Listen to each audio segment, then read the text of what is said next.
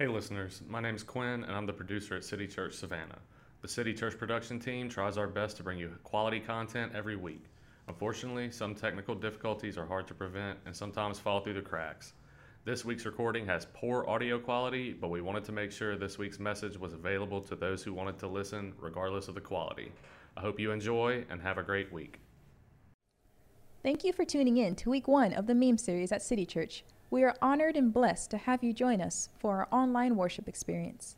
It is our intent to share God's Word with the local community, online viewers, and our church family.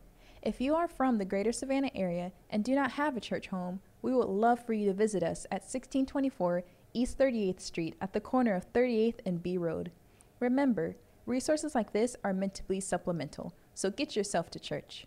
If you would like to find out more about City Church, you can find us by visiting citychurch.life or clicking the link in the description. Week one of our new series, it is called Memes.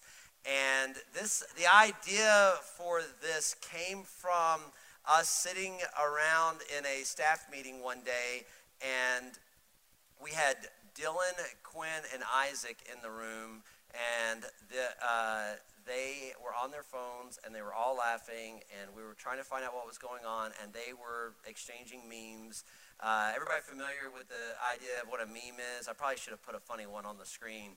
Uh, uh, I'm trying to think some, you know, the idea of like somebody sending over a picture and uh, you know what a really appropriate one would have been i don't know if we have if we can pull it up this fast but it was um, uh, oh man, this is just how much I'm about to be in big trouble if I go this way. Uh, what's the bad guy's name in uh, the Endgame? Thanos. There we go. All right. I know. I know. Right.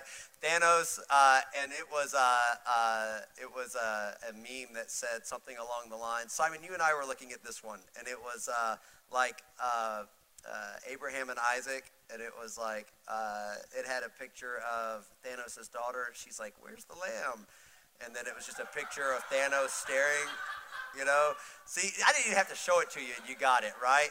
Okay, so uh, so you know you get it. Like you see these things, and you and it's a way of communicating some truth, right? But oftentimes it's done in a way that's very comical, and then a lot of times it just falls flat. You know, somebody will make a meme, and you're like, I don't get it. Like, can you explain that to me? and uh, and that happens. Uh, so I want to kind of talk about memes and meme culture for just a moment. Uh, so the definition of the word meme, according to Google, uh, it is a noun uh, and it is an element of a culture or system of behavior that may be considered to be passed from one individual to another by non-genetic means, especially imitation. I read this and I thought, are, are they, are, is, does anybody proofread this stuff? like this is what Google, this is how they described this. And so I, I discovered a couple of things in the process of this. Uh, so it comes from this Greek word, uh, uh, mimema, uh, and that which is imitated. All right, so we're going to talk about this for just a little bit, but that which is imitated. And and the, the, the, the word as we know it, the way we use it uh, as meme, uh, there's some there's some discrepancy out there. Uh, it was showing up in uh, in the 60s in kind of like a cultural way, uh, people using the word. Uh, but the first time that it really was put into like a form factor was uh, in a book Richard Dawkins wrote. He said, "We need a name for the new replicator." a noun that conveys the idea of a unit of cultural transmission or a unit of imitation mimeme uh, comes from a suitable Greek root, but I want a monosyllable that sounds a bit like Gene. I hope my classicist friends will forgive me if I abbreviate mimeme to meme. If it is any consolation, it could alternatively be thought of as being related to memory or to the French word meme. It should be pronounced to rhyme with cream a lot of depth coming out of Richard Dawkins' writing here. Richard Dawkins, of course, uh, one of the more popular atheists uh, of our time, writing this in the 70s. And uh, the idea here was that they were, they were uh, there's, there's, a, there's a manner of, in which we collect data. And when we collect data to try to determine things, uh, we have to we have to figure out ways to measure the data, right? And so we'll look at something, and so of course we have numeric systems that are in place, and they allow us when we go to cook to be able to say, hey, put a teaspoon of this in there, and a cup of this in there, and a half a cup. And one of the things that him and a lot of other scientists uh, were uh, discovering at the time, and I, I really think is probably uh, uh has a, a really valid point is that we see that in genetics things can be passed down. And so these are uh, just uh, uh, earmarks in who we are, in our, uh, in, in maybe the way that our body is shaped. Uh, uh, things that maybe like allergies are kind of hardwired here. This this idea of genetic transference, but the problem is is that, that that's not enough. It's not enough to just say, "Hey, I've got my mom's or my dad's genes, and so that measures all of what we see in imitation. It actually doesn't. Uh, there's a tremendous amount of what would really be like cultural genetics that also moves into the lives of people. And so the idea was how do we measure uh, uh, what's happening in this imitation within culture uh, the same way that we do with genetics? And so he had this idea of taking this word meme and using it because it rhymed with gene, and that's the legitimate like breakdown and why he put it that way. Uh, and so uh, it became a form of measuring uh, imitation that was being transferred culturally from one generation to the next. And then people grabbed a hold of it and ran with it and started having a lot of fun with uh, the idea of a meme, and it actually bothered him tremendously. He wanted it to stay extremely scientific, and it was a huge fail on his end. Uh, and, and that's not, the data just supports it. Just type in the word meme, and you will not find any type of data points for cultural transference. You will find pictures of Thanos talking about Abraham and deers walking through swimming pools and I mean, it's just, you know, it's, it's, it's just kind of a, it's over. And it still does, though, communicate this idea of imitation. And what, it, what the imitation is, is it's really about translation. It's about looking at something and going, oh, this makes me think of this. And so it really becomes a form of education, conversation points. Now, my problem with uh, Richard uh, Dawkins' kind of uh, breakdown here and really the way that he approaches a lot of data collection is I, I feel like that him and a lot of other people and uh, use a, a formula very similar. I'm going to show you. This is a very rudimentary formula. I'm not trying to get up here and debate like atheism over this series, uh, but but follow me for a moment. If we use this formula, x plus y equals z, where x equals the data that I collect, y equals a variable that I'm trying to discover, and Z equals no designer, right? Uh, then the problem that I run into is that all of my data then becomes skewed. And, and, and, follow me on this because a lot of times people will resolve, and, and let me tell you something, uh, until you have a personal relationship with Christ, right? Uh, Christian, people will, will do the same thing. People will not be, be real believers. They will not have a relationship with God. They will just be showing up and going to church because grandma did, and they will do the exact same thing insert designer. And so they don't know Jesus, they don't know the Word of God, they don't really understand resurrection, and yet they go, Grandma said it was true, so it's true. And so all data that I collect in life goes through the lens of there is a designer. And, and that's, the, that's going to be like the far left and the far right. And the problem is there's, there's no way to get good, there's no way to get good answers from that. And what we should do as we discover a relationship with God, because it should be a personal relationship with the maker, is that we should use the formula where it is data collected plus some variable equals existence, right? And so what happens is, is that as I begin to look at the data around me, right, and all of the variables that fall in and out, right, whatever is existing around me is going to pull back to this variable, right? This variable is going to be the thing that leads to why everything is here. And what happens is, is that variable is God. That variable is the designer. And so when you go to the previous formula, data collected plus a variable equals no designer, what you have is data collected plus a designer equals no designer. That means that all of my data has to be skewed to offset the fact that I have a plus designer. So that i'm constantly looking at things and going well i don't need a designer so i have to i have to figure out how all this came into being without a god without a designer. And this is why uh, we see that so many scientists end up especially as they age in life and do a tremendous amount of work they will move from atheism to agnosticism if they refuse to accept god the creator where they will say there has to be some type of creator. It's just too complex. So that being said, something, there's something about imitation, right? So it's happening genetically, but there's another form of imitation that matters. And Richard Dawkins was onto something. This imitation that's happening culturally, it matters. It, we should be measuring it because that data point, right, when it's added in, is going to help us come to some types of conclusion.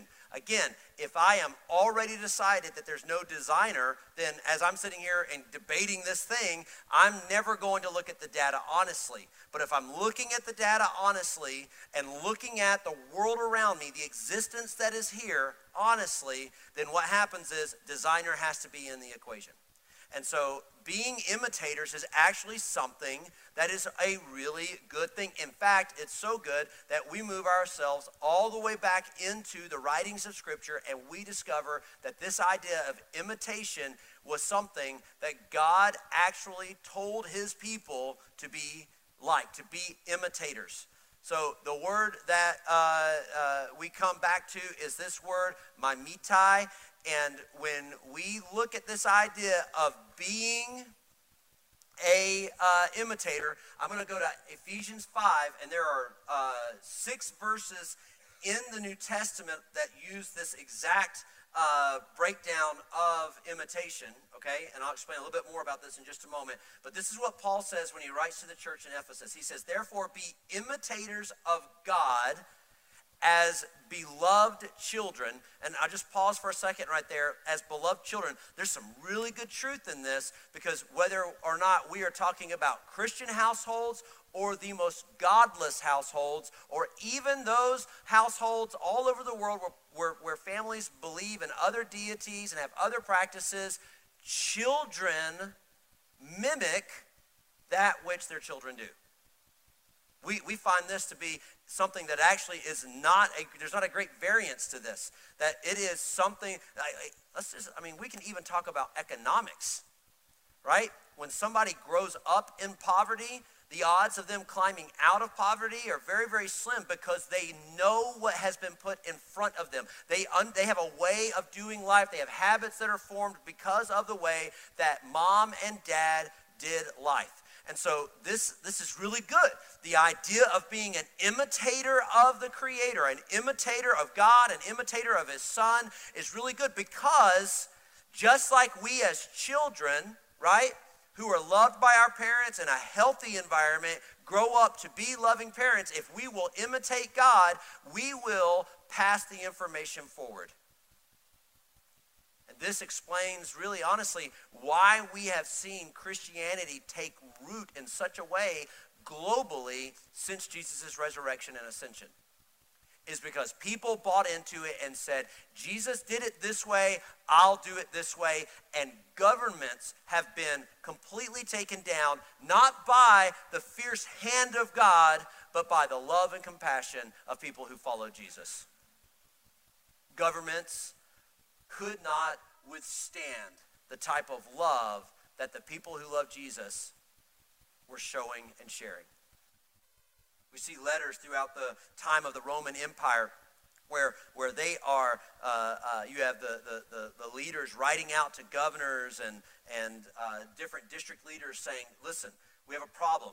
People love the Christians because when they're hungry and they show up at a Christian's house, they feed them. We need you to change the way you're doing things because we're losing loyalty here. People are becoming these loving, compassionate types of people who are willing to be crucified, they're willing to be martyred, they don't have a problem, they're not afraid of death, their faith goes beyond this life. We have an issue because the, the tactics that we usually use to, to, to strike fear in them are not working, and instead they're walking out the door and loving people unconditionally. I need you to start doing this. And then we see letters in history that were written back going, We tried, but they smell, they eat too much, they don't know when to leave, and we can't do this. And ultimately, the Roman Empire collapses, right? And what doesn't collapse? The church. Now, is the church perfect? The church is not perfect. And, and, can I just tell you one more thing, just really quickly? So people will go, oh, you know, the church is just not perfect. Look at all the atrocities, blah, blah, blah, the bad things. If God had an expectation that the church would be perfect, he would never have put man in charge of it.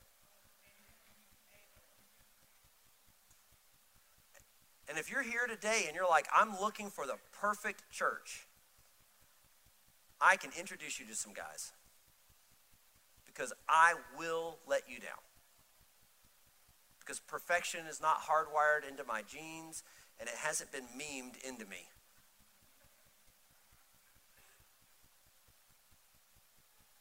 But there's something about the way the church has moved forward because we grabbed onto this idea of being imitators.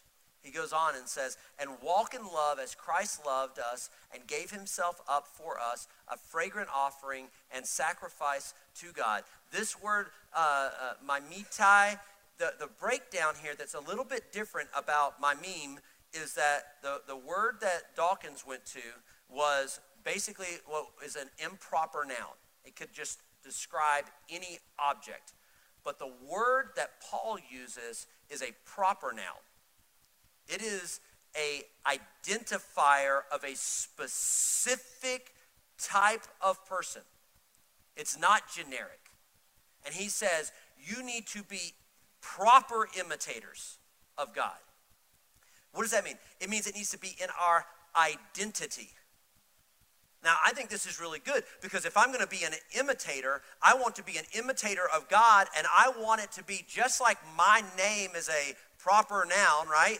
I want to be known as an imitator of God. When they say imitator of God, I, I don't want people to think about something else. I want them to go, oh, Jim Simpson.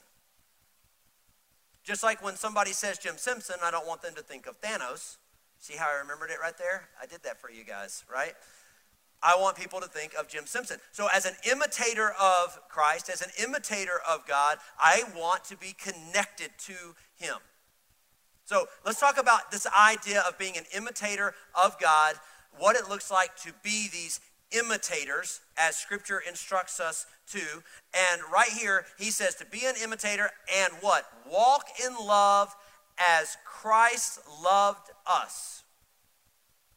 And I'm going to really kind of hang into this idea of how Christ loved us. And I'm going to make an argument for you today that it is way more complicated to identify and measure love in your life than it is to give love. That there are a lot of voices and complications when it comes to how I am loved versus how I love. So the title or the meme for today is love. And you can put this on top of anything out there that you would like to and hopefully it will make a little bit more sense when we get to the end. God loves you. I think that in order to have any type of conversation around love, especially for those who are believers, we need to have this emphatic, non debatable decision that we hold deep down inside that while we may not understand everything about the Word of God, we may not understand all of God's ways, what we do know is that He loves us. I don't know why He does what He does sometimes, I don't know what He's going to do sometimes, but I know that God loves me. I think this is in a healthy household, something that we see as being evident inside of kids, right?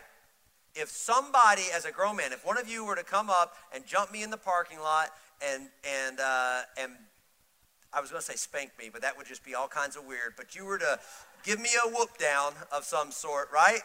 The next time I saw you next Sunday, I would be like keeping my, my, my distance, right? I'd probably talk to an elder, a couple of leaders. I'd be like, you need to keep your eye on that crazy person. They tried to attack me, right? Okay? Right? But but when our children do wrong and we discipline them, right? Okay? Well, our kids don't do that. Our kids, if we do it with love and compassion, they're not like like like telling everybody trying to hide. No, five minutes later, my kids will be having their arms wrapped tight around my neck, crying and telling me that they love me, or ready to go play, or whatever that looks like, right? That there's something about the fact that when we know deep inside of us that somebody loves us, like the, the, the, that rough moment, that moment of correction or that moment of miscommunication or misunderstanding, it does not break the love.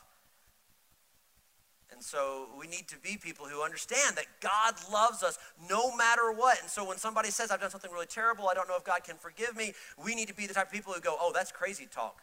Because that's totally not the God that we serve. The God that we serve says, I don't care what you've done, where you've been, how it happened, I forgive you, right? I will forgive you. Because God loves us. But how do we receive this love? How do we receive this love in a way where we go, you know what? I'm loved. You know what? I feel like God loves me no matter what. This is something that really, honestly, is just so broken in the world around us right now. This idea of how we know that we're loved.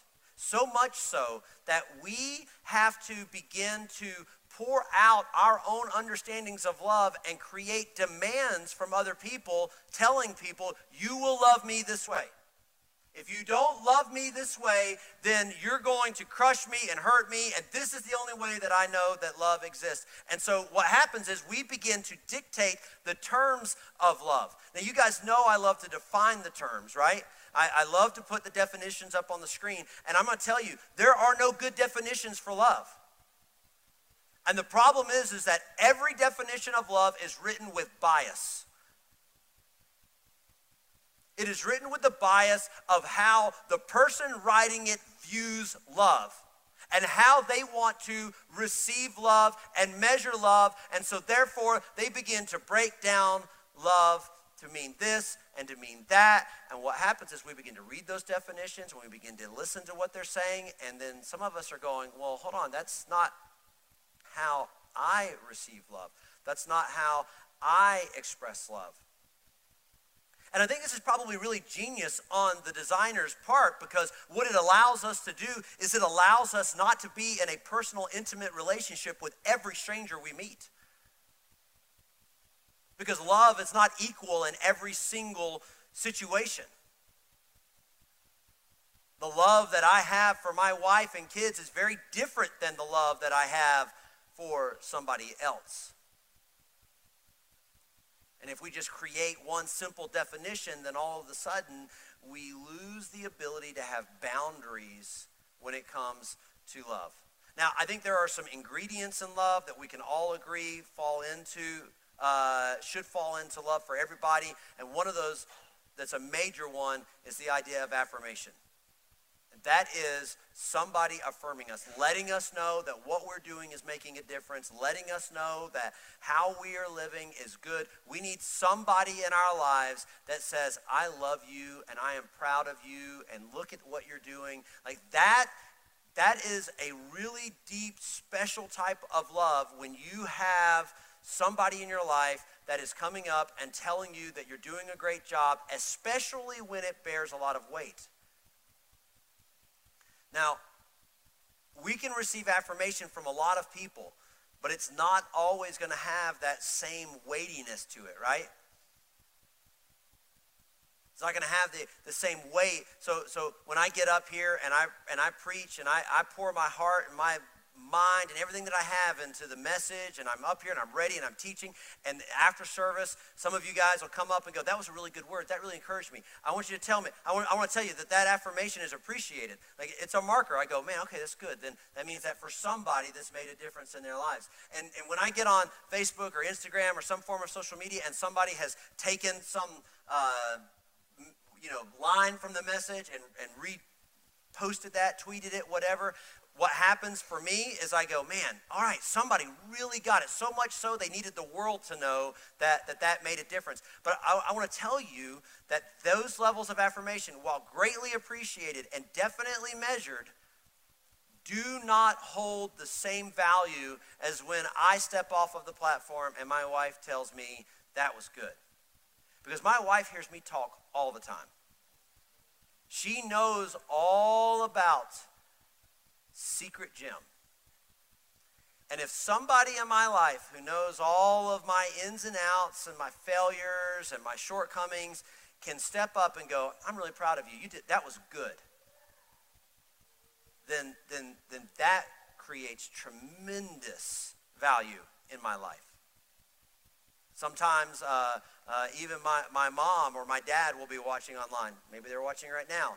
And uh, this last week, my mom made a point of telling me that the word was really good. And I was like, wow, my mom knew my shortcomings long before Carmen knew my shortcomings, right? She knew shortcomings that I have grown out of. And for her to say, hey, I'm really proud of you, what you said was good, man, that affirmation, that means a lot, right? So, so affirmation coming from different people, it has different value and different weight and, and it should be a. Let's look over here at Mark chapter 1, beginning in verse 9. And I think this is super awesome.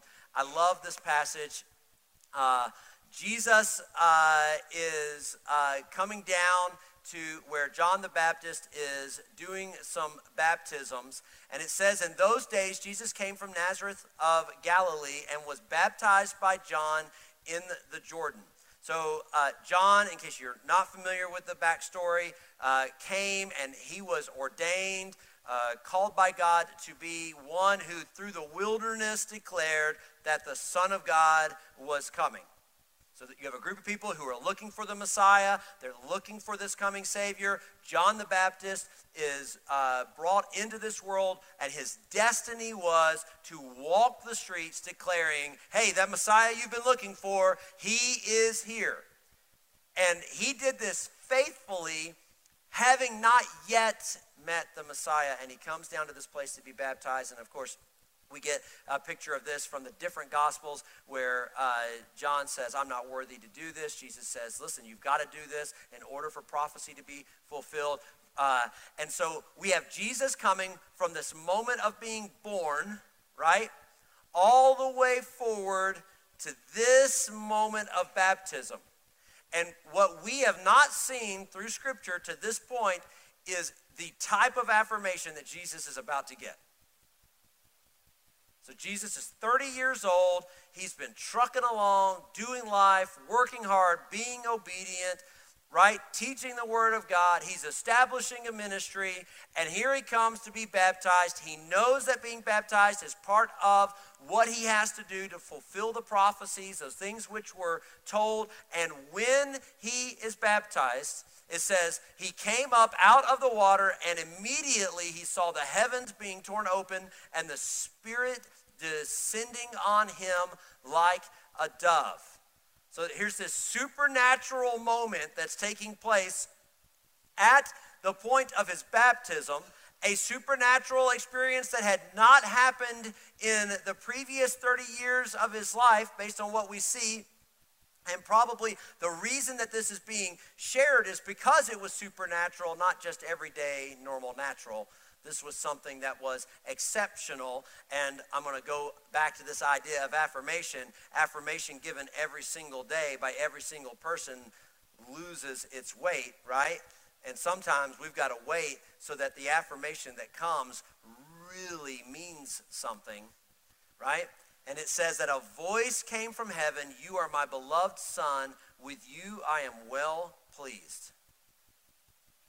With you I am well pleased. And so, so Jesus in obedience comes to this place, and once he fulfills that, that thing that was prophetically spoken, and, he, and he's from birth to this point, he has worked hard, he has been diligent, he has lived a life without sin. He comes to baptism, and as he is coming out of the water, his father speaks and says, Son, I'm proud of you. I'm proud of you. I'm proud of you for where you're at right now. This, hey guys, this is my son. And I'm really proud of him. Now, I, I can't speak for the women in the room today, and maybe not for every man, but I, I can tell you that hearing those words from your dad can be really heavy. And it can create a lot of hurt when you don't. Having somebody that loves you in your life that knows, they know they know the failures, the shortcomings, the potentials for disaster. They know all the things that you do. To have somebody that loves you and says, hey, what you just did, I'm proud of that. Like, it transforms you. When Zoe was born and was at the hospital, uh, they told us that uh, he was going to die. There was no chance that he was going to live.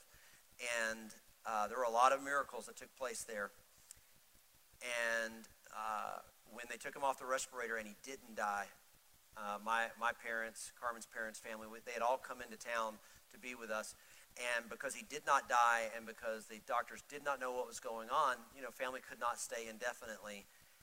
And uh, I'll never forget my dad. We were living at the Ronald McDonald House, asking me to come outside and uh, we stood there in front of those doors, and uh, he said, uh, Hey, I, I, probably don't say this often enough, but I'm really proud of you. I'm proud of the man that you've become. Can I tell you? And my wife will tell you that that wrecked me. I needed to hear that. Sometimes we need affirmation. And affirmation becomes this, this, this healer in our lives, right? What is it healing? It's healing because there's been so much hard work and effort put into getting to that place. And this is one of the reasons why I say that without a doubt, affirmation is one of the ingredients when we're talking about love. That we know love through affirmation. You see, in the midst of the process, in the midst of obedience, in the midst of seeing it through, the voice shows up. Maybe, maybe you're this person, right? Or, or, maybe somebody who's watching online. You're going like, I don't know that I am loved. Can I tell you that sometimes the marker, that moment where you go, I know that I know that I'm loved, happens when you are in the midst of doing some really hard things when you are making changes inside of you to become worthy of love. We live in a society that is desperate to get all of what's good without any effort, and it's truth. We have a political system that is as divided as it's ever been. And at the heart of it, one of the major arguments is around this idea of love and how do I know I'm loved? And, and how do you tell me that you love me? And, and I need to feel this love. And I just want to tell you that, that that's great. You can tell me you love me all day long, but it's in that moment where I'm being obedient and I am pressing through and I'm doing it even when I don't know that I'm being loved. And then somebody speaks up and says, Good job. I'm proud of you. That in that moment, my life has value. It's not recognized, it has value. You can recognize that I live all day long. I want my life to mean something. Come on. Am I wrong about this? Are you not living a life where you go to bed at night thinking, I hope my life has value to the world around me? Does anybody else not want to mean something to this world before they die? Does anybody else not want to deep inside? You're going, I hope that somebody remembers what I've done when I'm gone. I can't imagine sitting there going, I don't care. It doesn't matter. my life is worthless. And maybe that's just me, but hardwired deep inside of me is this idea that in my identity, I need purpose. I'm not here by accident. I had value somewhere, and I'm going to do whatever it takes to get to this place where somebody goes, Yes, that made the difference. And I've had it happen multiple times in my life already where somebody has come on the other side of a difficult situation and said, Thank you. Like, like what you did made a difference in my life. What was I doing? Exactly what Jesus had done for 30 years. He had loved God. He had said, I love you no matter what.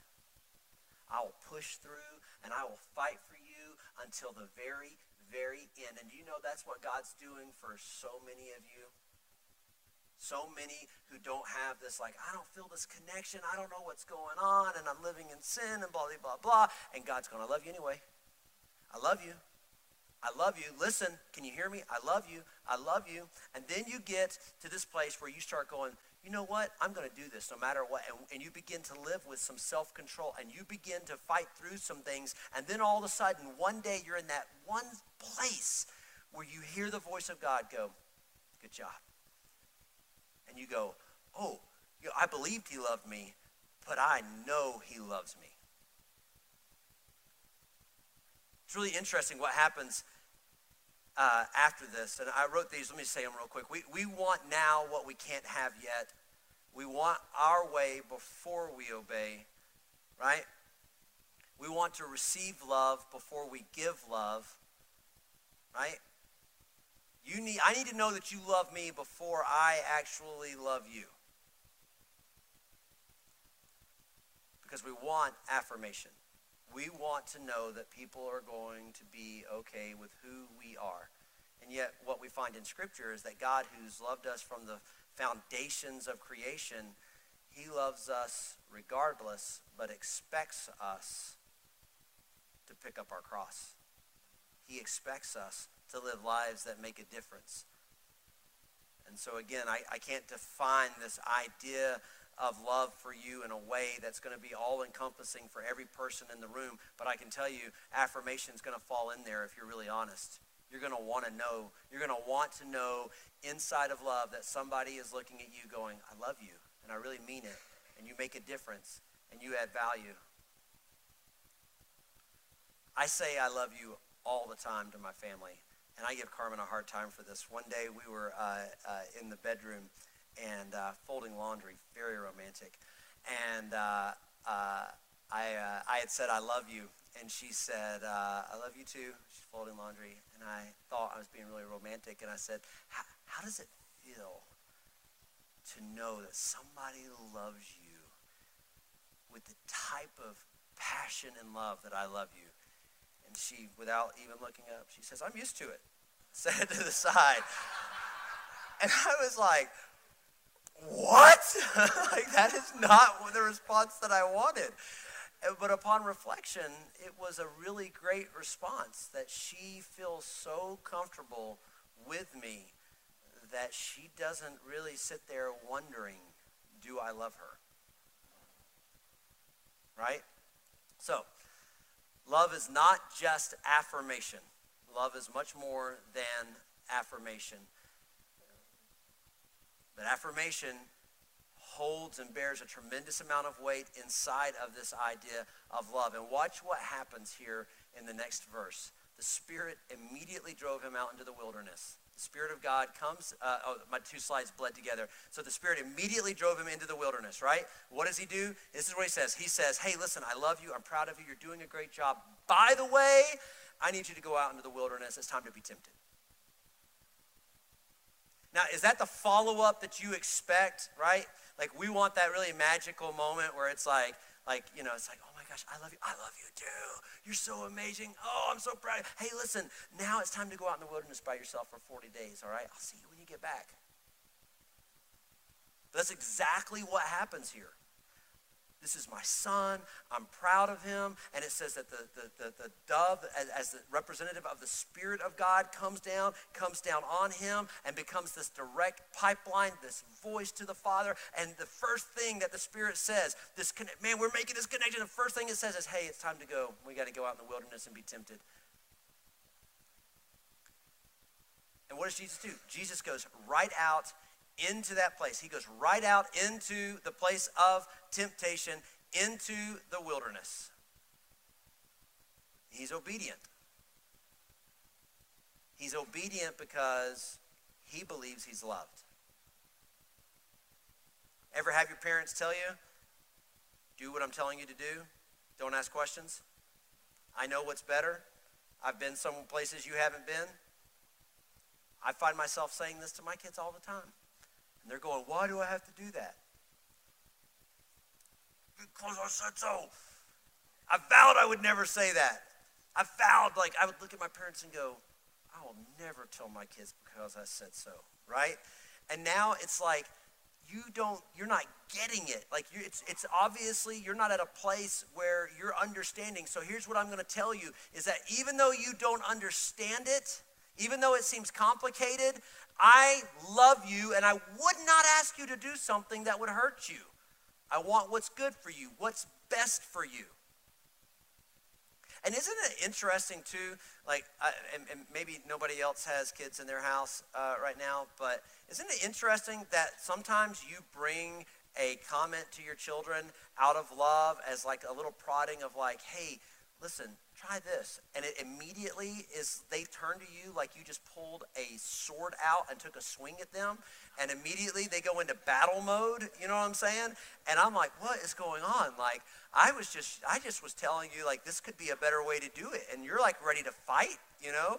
And I constantly have to go, hey, you remember that I love you, right? And they're like, yes, right?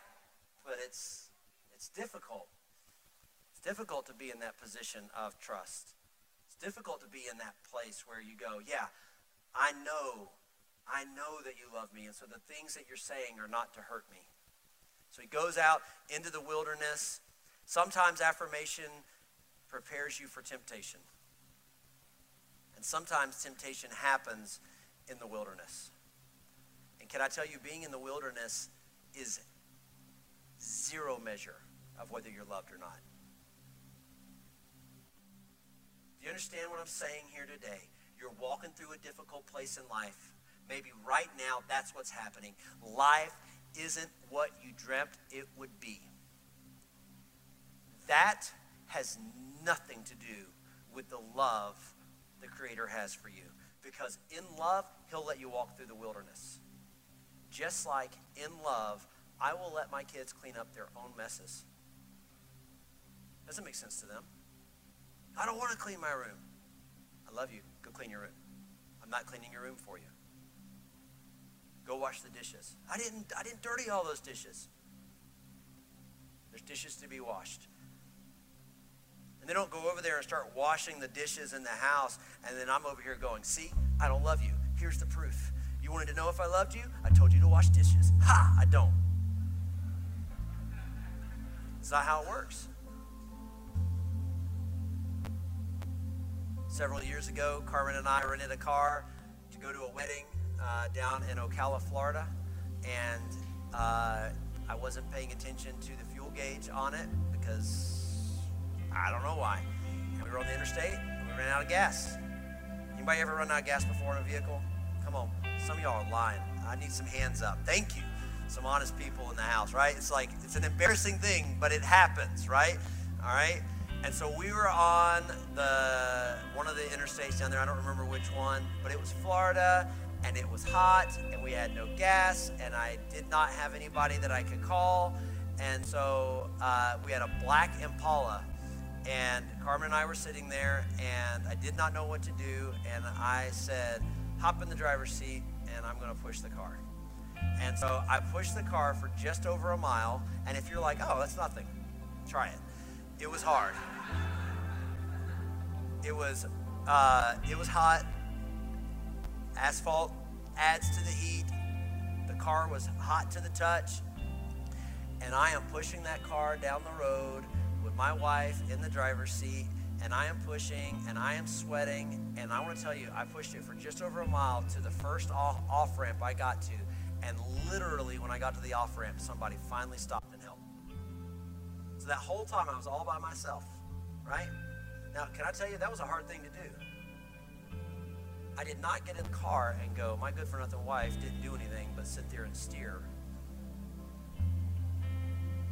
because I, I don't measure whether she loves me or values me or not based on whether or not she jumps out and pushes a hot car and then I had to. I don't measure our relationship based on, well, I did something that was way more difficult than she did, so she must not love me. If she really loved me, she would have jumped out. That's not what happened. No, I pushed the thing the entire way. I got in the car and I was thankful that she was there because now she could drive once I got some fuel in the car.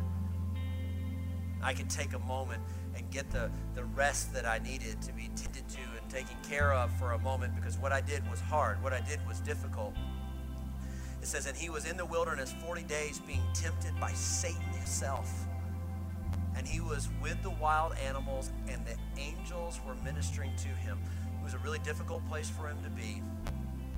And what did God do? God sent people these angels. He sent these, these, these angels to come alongside and make sure that he was okay. You know that God will do the same thing in your life? When you're walking through hell and you feel like it's all falling apart, if you keep walking, what you'll discover is the reason that you've been able to make it so far is because there have been people there all along, and they might not have the depth of love that the Father has for you, but they have love for the Father, and so they're in your tribe, and they're showing up to be a part of what's happening to help you get to the other side, so that when you come out of that position, that place of torment, that position that has had you crazy, that wilderness, you don't come out of it falling apart and a wreck, but you come out of it stronger, having withstood the temptation and knowing that God loves you. I want to tell you, too many people get to the place of temptation and they forget the Father's voice lose their minds and they lose their hearts. And you what's so magical and amazing and just next level about God is He just shows up and says, Let's try this again. Come on. Let's try this again.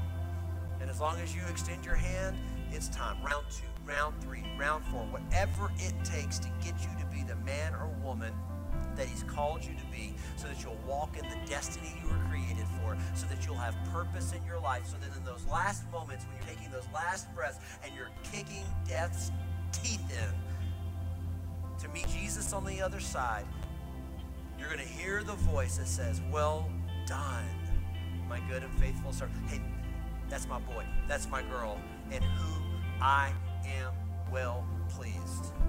Jesus says, I'm sorry, this just comes to me as I'm preaching. Baptism is representative of a physical death, right? Of like this, of this dying that's taking place, physical, spiritual. We're, we're coming down. we come, we're a new creation, right?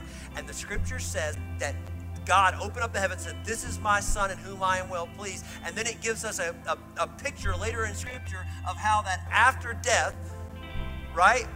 God is going to look at us and say, well done, my good and faithful servant. The exact same thing is going to happen to us on the other side.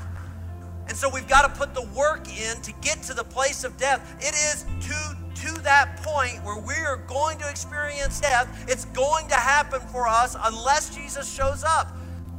And if he doesn't show up, we come to death. And do we get to the other side just like Jesus did, where the voice of the Father says, that's my boy. That's my girl. I've been watching you. I've been sending angels to minister alongside. I know you've been through some temptation. I know that it's been difficult, but you're mine. And I lay claim to you here today. Let's stand to our feet.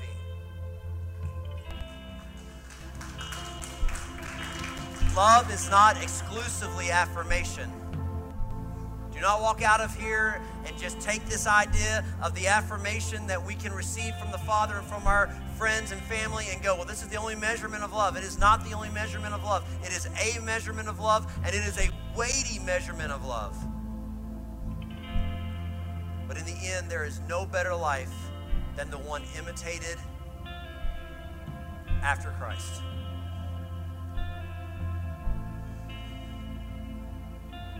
It's almost as if the prayer is, God, make me a meme. God, get, let me be a meme for the kingdom. You ever hear people who say no uh, press is bad press, right, for an organization?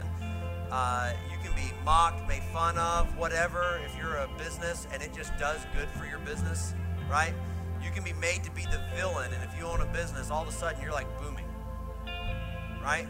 This is the same when it comes to being a Christian. Like when people try, and they try really hard in, in Hollywood, and, and, and they, they bring out the like stereotypical, super religious, straight line Christian, and they make fun of them hardcore in a movie, right?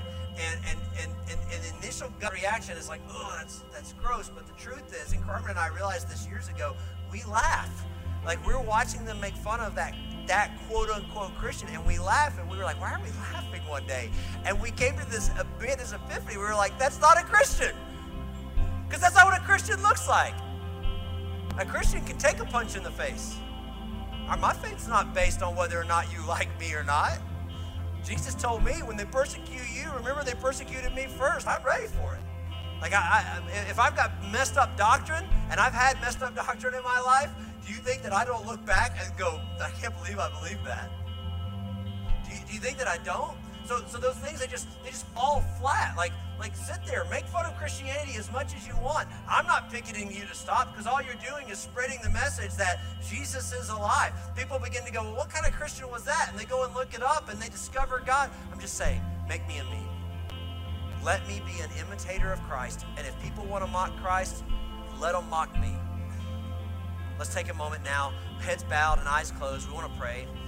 And whether you're in this room or you're watching online, I want to tell you this that as we make a declaration to be like Him, what we are doing is we are accepting an invitation to be imitators, to, to imitate the Father.